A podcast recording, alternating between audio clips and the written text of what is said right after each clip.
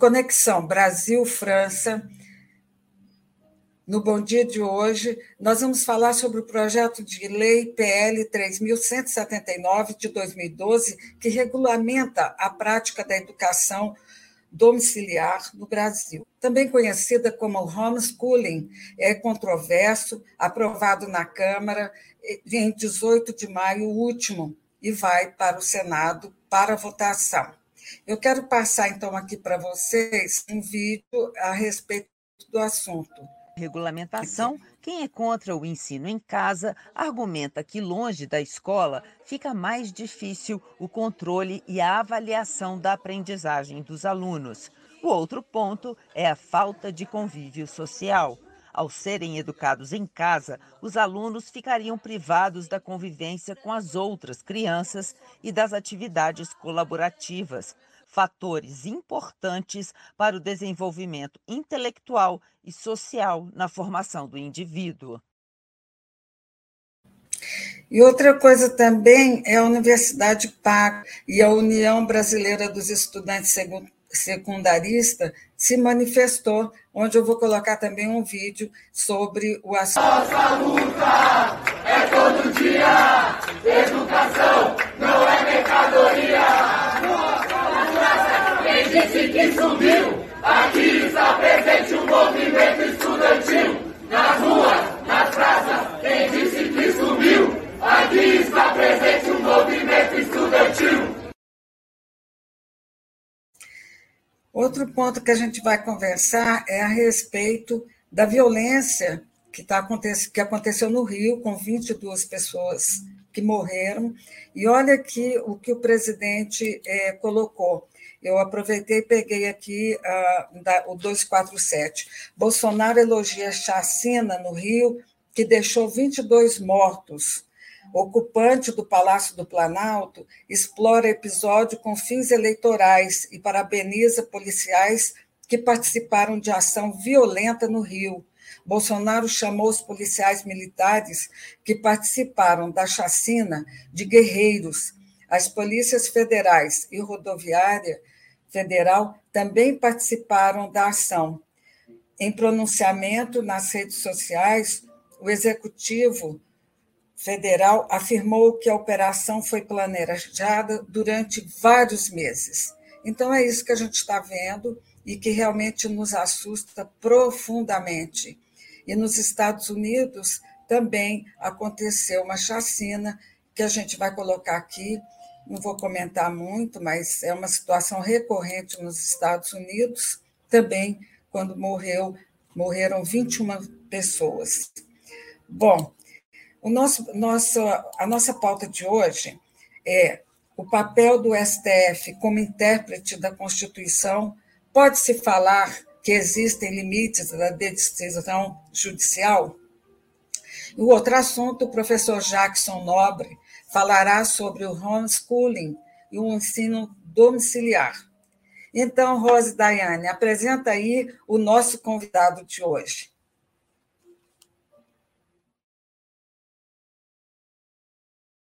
Bom dia, Rosa. Bom dia, Jackson. Bom dia a todos e a todas que nos acompanham. Hoje o tema é muito importante: jurisdição constitucional. Certamente é um dos temas mais importantes do direito constitucional brasileiro e convidamos um pesquisador, um professor, um estudioso da área. O Jackson ele desenvolve projetos de pesquisa vinculados ao grupo transdisciplinar de estudos e pesquisas interinstitucionais, o GTEA, inclusive onde eu conheci e nesse grupo ele vem desenvolvendo pesquisas importantes, ultimamente tratando sobretudo do pensamento do Paulo Bonavides, um projeto recente é, que tem esse papel de memória também, afinal esse constitucionalista Paulo Bonavides, que foi tão importante para a formação de pesquisadores da área do direito constitucional, que veio a falecer recentemente. Então esse resgate de memória sobre o pensamento do Paulo Bonavides, um estudo importante sobre corte constitucionais, sobre esse processo de formação histórica do direito constitucional brasileiro. Então, é uma enorme alegria recebê-lo no programa, professor Jackson.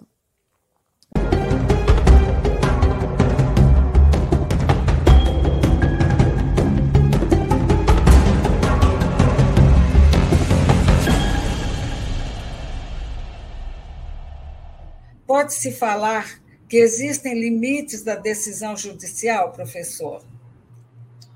Pronto. Né? O questionamento é excelente e ele está na crista da onda do debate, né? tanto político quanto jurídico brasileiro. Assim, tem, ele tem uma resposta um pouco mais é, elaborada academicamente nesse né, debate, mas também tem uma resposta um pouco mais simples, né? que dá assim, que dá para facilitada. Vou começar da simples para depois dar mais elaborada. A simples, que a gente pode dizer, com certeza, né, o STF é o grande intérprete hoje da nossa Constituição, da Constituição brasileira, né, de 1988, e há sim limites à decisão. Né? Esse é, é o, é, é, são as questões mais simples. Né? A decisão ela está limitada né, pelo direito né, posto e por é, princípios né, constitucionais e da República que foram postos a partir do Estado Democrático de Direito, né, que no Brasil ele chegou tardiamente, né, nos países de economia central, né, Estados Unidos, França, Inglaterra, Alemanha, né, só alguns exemplos. O Estado Democrático de Direito ele começa a se consolidar ali década de 50 para frente, né? Aqui no Brasil, ele só vai chegar de fato né, com a nossa Constituição de 88. Então, pode-se dizer que eu, eu, inclusive, sou mais velho que o Estado Democrático de Direito brasileiro. Mas, trazendo, trazendo a questão agora, né, com a reflexão um pouco mais complexa, a, a Constituição nem sempre foi parâmetro de controle. Né? E nem sempre uma corte constitucional existiu para exercer esse controle. Né? Isso foi algo que apareceu com o processo das revoluções liberais e com a formação do primeiro modelo de Estado de Direito. Né? né? Dentro da, da, da ordem dos, né, dos modelos de Estado que apareceram, primeiro foi o Estado né, liberal, que era um Estado de Direito, o Estado social, que é a continuidade do liberal, né?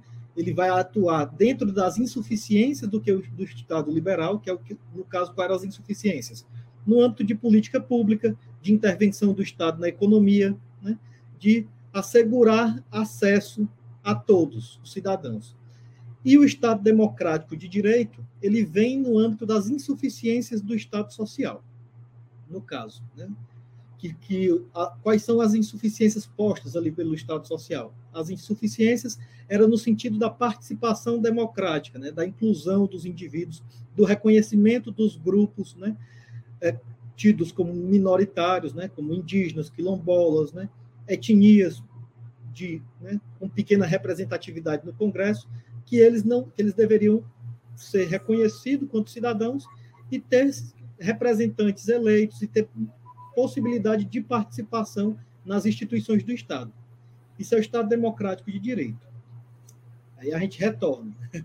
Só para dizer. Ainda há um outro modelo de Estado, que é o chamado Estado socialista, mas o Estado socialista ele não é, ele não segue a lógica do, do Estado de direito tradicional, porque ele é uma, é uma tentativa de ruptura com o modo de produção capitalista.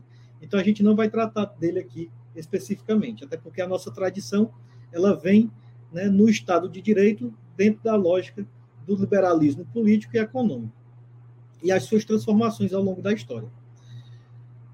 É, mais ou menos ali, né?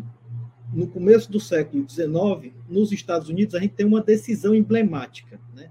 É, em 1803, para ser mais específico, no caso Marbury vs. Madison. Né? E nesse caso, em específico, nasce a primeira vez o Instituto do Controle de Constitucionalidade, é quando a Constituição vai ser utilizada como parâmetro né, de controle das outras leis, né, das chamadas leis infraconstitucionais. O caso é, para ser narrado seria muito grande, mas fazendo uma breve síntese, é uma disputa política que houve no âmbito né, da presidência da República, numa disputa entre John Adams né, e o Thomas Jefferson. O Thomas Jefferson né, ganha o pleito eleitoral e o John Adams, vendo que a, teria possibilidade né, de, de perder a maioria do apoio no âmbito do Poder Judiciário, ele coloca uma série de, nomeia uma série de juízes. Né? E a primeiro, um dos primeiros atos do Thomas Jefferson é retirar, é, não permitir que os juízes fossem nomeados. Né? E aí, esse caso né, vai para discussão e o juiz Marshall toma a decisão de dizer, ó, a Constituição ela é suprema e ela vai ser parâmetro de controle de constitucionalidade em relação a outra lei. E aí vai indeferir uma lei que foi feita lá por Thomas Jefferson, dizendo que ela infligiu a Constituição, no caso. É o primeiro caso do controle, é, controle é, difuso, né? É aquele controle feito nos, no âmbito da primeira instância, controle feito nos tribunais. Esse caso, isso aí nasceu em 1803, no âmbito do Poder Judiciário. Né? Tinha uma discussão anterior tinha alguns casos né, parecidos que tinham ocorrido, mas, assim, de maneira concreta, ele aparece nesse período. Por que, que eu estou dizendo isso? Porque isso aí vai ser muito importante para a gente compreender o que, que é o controle de constitucionalidade e qual é o papel do Supremo Tribunal Federal. Né? No começo do século XX, a gente vai ter duas grandes teorias em relação ao controle. Né? Vai ser uma ligada à teoria material do direito, a do Carl Schmitt, e uma ligada à teoria formal do direito do positivismo, do positivismo normativo, que é do Hans Kelsen, né? que vai falar também do controle de constitucionalidade. O Carl Schmitt vai dizer que o controle de constitucionalidade tem que ser algo democrático, né? E para ele ser algo democrático, ele tem que é, quem tem o poder de dizer a palavra sobre a Constituição, quem tem o iuris dictio, né, a capacidade de dizer o direito no caso concreto, tem que ser um representante eleito pelo povo. E esse representante eleito pelo povo, né, a gente, naquela época histórica, né, já teria. Seria, no caso, o Führer. Né? Fazendo analogia com o Brasil, seria o presidente. O Hans Kelsen vai desenvolver uma outra teoria. Ele vai, ele vai jogar a responsabilidade do controle para uma corte constitucional. Uma corte que ele entende ser política o Hans Kelsen tinha clareza que a corte tinha um papel político, né? mas ela ia ser composta por juízes, promotores, advogados, né? Que, que ficariam responsáveis por tomar as decisões no âmbito do controle.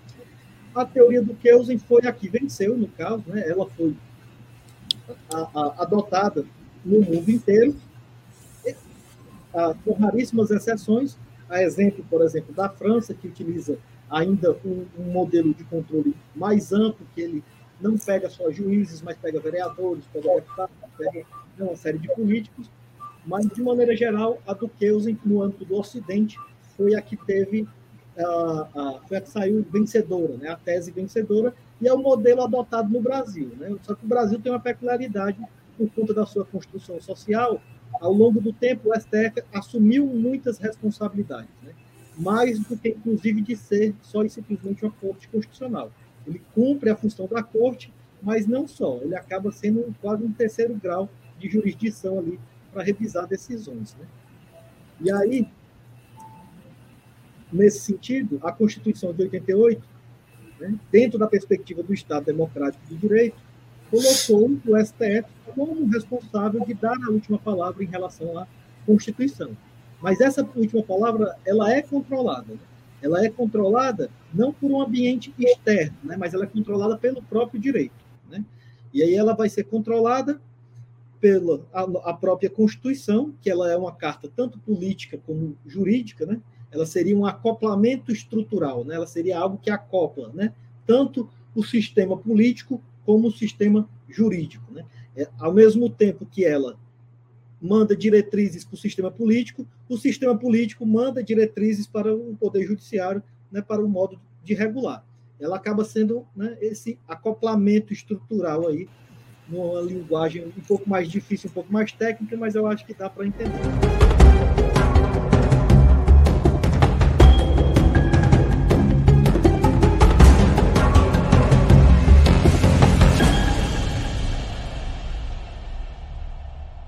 Professor, aí passando à nossa segunda pergunta, hum. que é um caso que, que é recente, né, que está acontecendo e que vai mexer totalmente com toda a estrutura da educação no Brasil, e que eu queria que você falasse.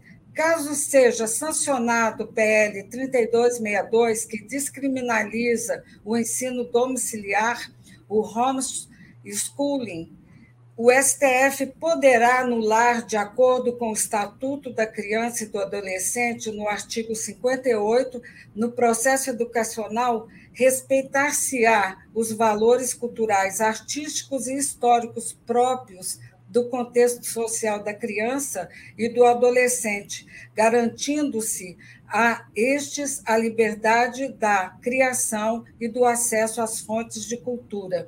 Eu queria que você comentasse se haveria aí a possibilidade, como em outros casos, é da interferência do Supremo Tribunal Federal.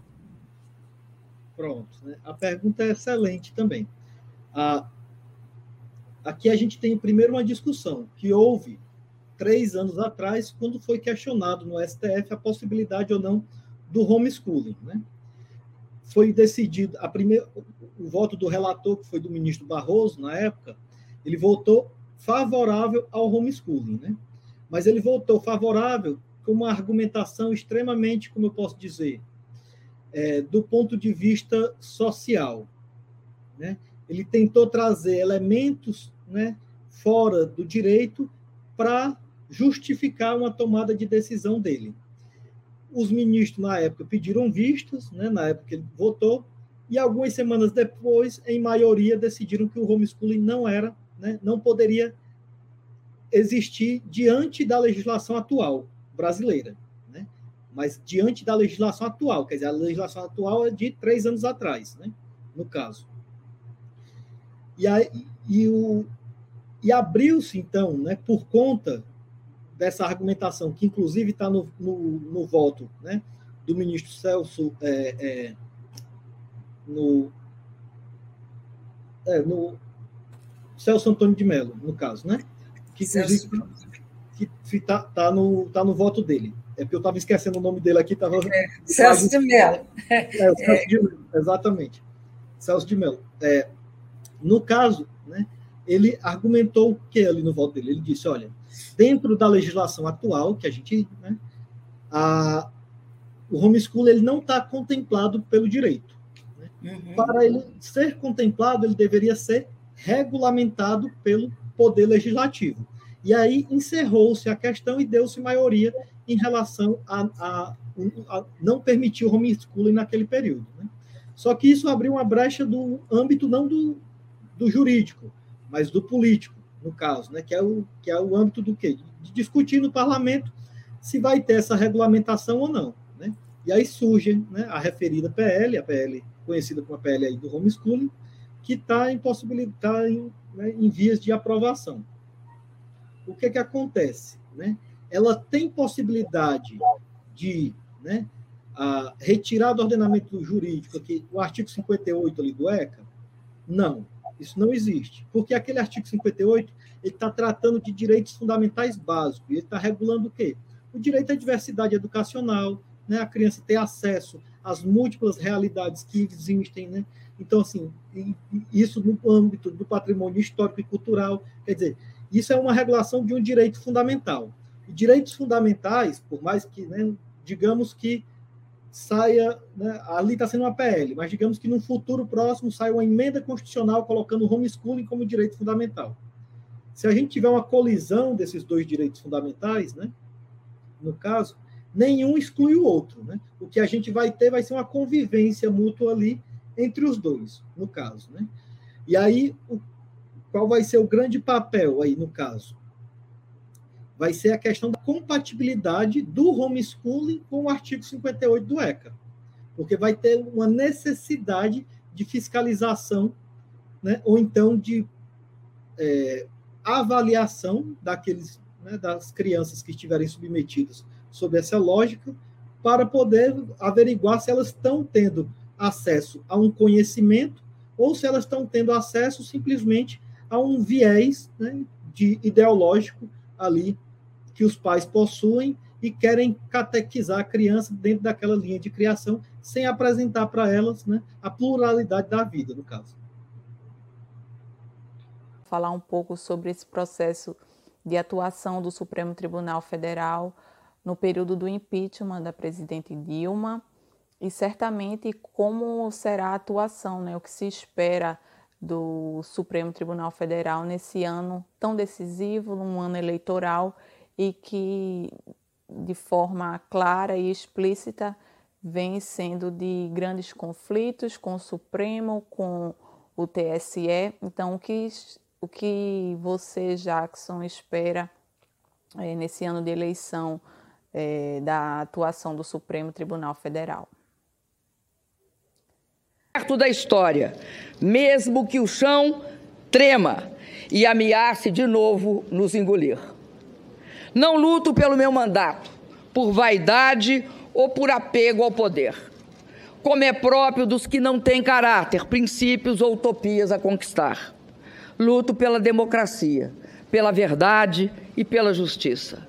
Luto pelo povo do meu país, pelo seu bem-estar. Muitos hoje me perguntam: de onde vem a minha energia para prosseguir? Vem do que acredito.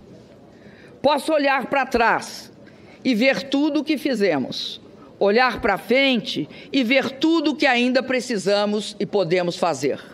O mais importante é que posso olhar para mim mesma e ver a face de alguém que, mesmo marcada pelo tempo, tem forças para defender suas ideias e seus direitos.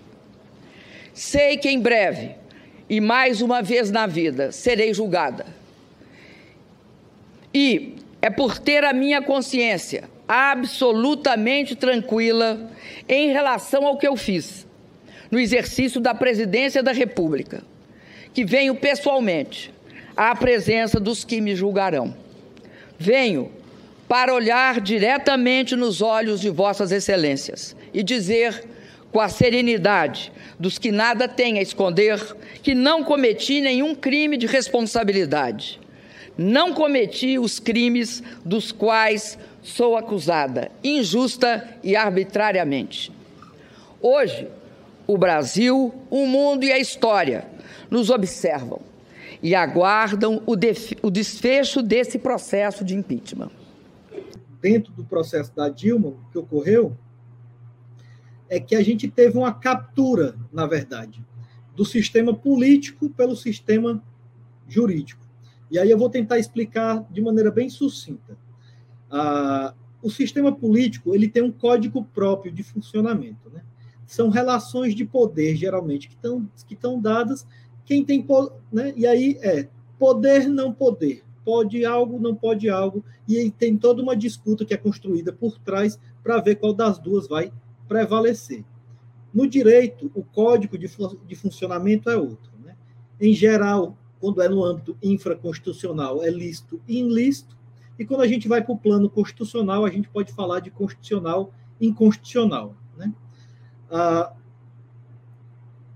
todo o processo ali de impeachment da Dilma, né, que a gente consegue observar, e aí não sou só eu que digo isso, né, mas grandes doutrinadores do direito, como o professor Leme Streck, o professor Marcelo Neves, que inclusive ganhou o prêmio Humboldt, né, que é um prêmio dado aos maiores pensadores né, no âmbito das ciências do espírito, né, das Geistwissenschaft, no caso. Né, e essas ciências do espírito envolve também o direito, porque o direito é uma ciência social aplicada, né? ele é uma ciência do espírito. O professor, esse, esse, esse prêmio seria um, né, fazendo uma analogia, o equivalente a um, a um Nobel, né? E o que é que o professor Marcelo Neves, né, o professor Gilberto Bercovitch, o professor Lênin Streck apontavam naquele período, né? A gente estava tendo um equivalente funcional de um golpe de Estado, né? A gente não estava tendo armas nas ruas, mas a gente estava tendo uma elite política que estava construindo um cenário para tirar uma presidenta né, eleita democraticamente, simplesmente porque não estava sendo do agrado daquela elite política e econômica na, num dado momento histórico. Né?